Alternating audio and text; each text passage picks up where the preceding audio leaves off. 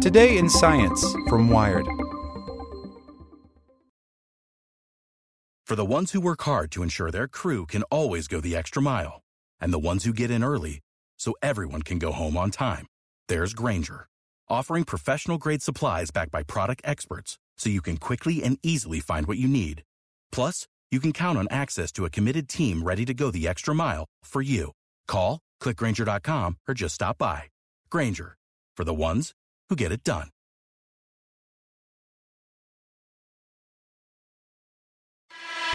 Hey there, this is the spoken edition of Wired. Dream Chaser spaceplane hitches a ride with a helicopter. By Sarah Scoles. This morning around 7 a.m., the engines of a massive beluga bodied helicopter cut on with a rumble. The hum harmonized with the reverberations of Edwards Air Force Base north of Los Angeles.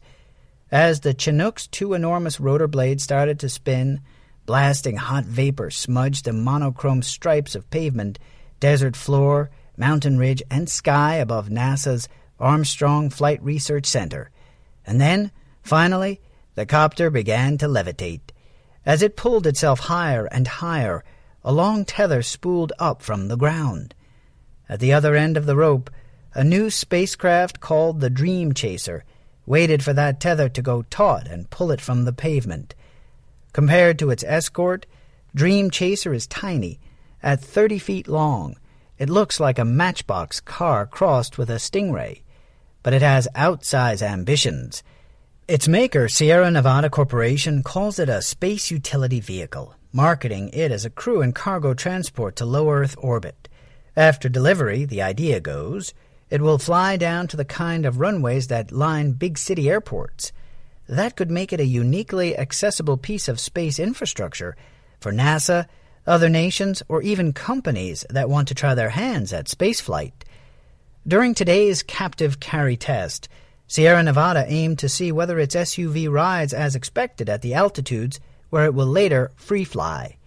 But it's not ready to go that high on its own, so the Chinook lifted it there flying it around in loops like a parent keeping a hand on the back of a kid's bike seat.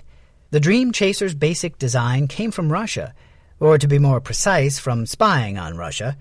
In June 1982, an Australian reconnaissance plane cruised over the Indian Ocean and saw a Soviet ship snapping up some kind of splashdown spacecraft. The craft looked short and squat, more like a toy than a spacefaring vehicle, its wings bent up like the flaps of an airplane headrest. The Australians, lacking a space program of their own, turned the photos over to the U.S., and American intelligence officers turned them over to NASA's Langley Research Center. Langley engineers took knives to cherry wood, carving out the vehicle that the Soviets called BOR 4. We were reverse engineering it.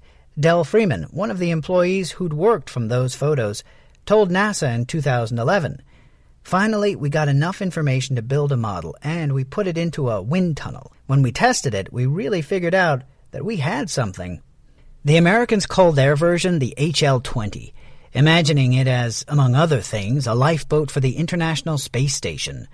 But as so many projects do, this one ended up at the back of a government owned warehouse.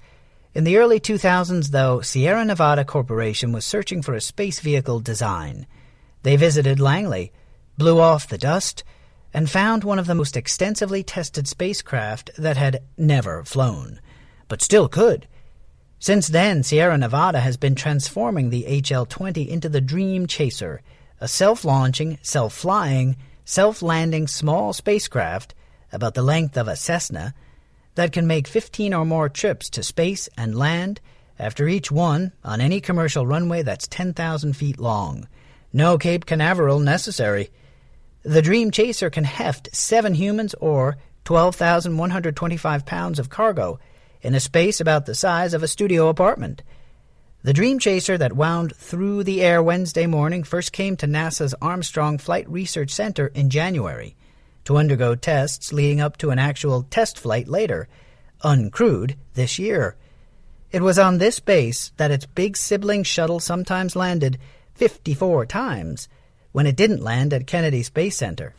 Armstrong and Edwards occupy Southern California's Antelope Valley, also known as Aerospace Valley. There's a monument, so it must be true, where Chuck Yeager demonstrated the right stuff and Virgin Galactic Spaceship Two crashed.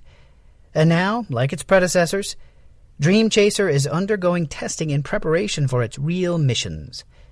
When it starts its useful life, it will drop cargo off at the ISS as part of a Commercial Resupply Services 2 contract with NASA, signed in 2016.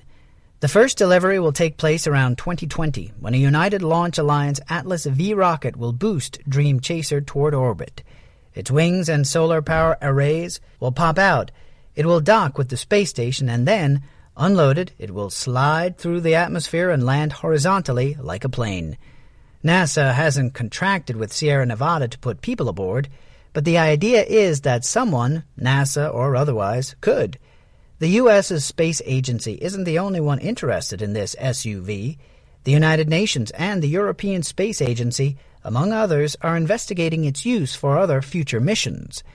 That's because the Dream Chaser offers relatively affordable, relatively ready made access to space for astronauts, experiments, and stuff. Plus, it can return not just to Earth or Earth's space centers, but to Earth's airports. Today, though, it returned to base.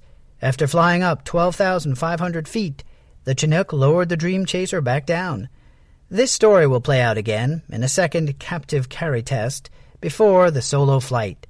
The spacecraft's landing gear popped out of its belly around 200 feet above the ground. Then it wobbled down to the pavement, becoming once again an earthly object.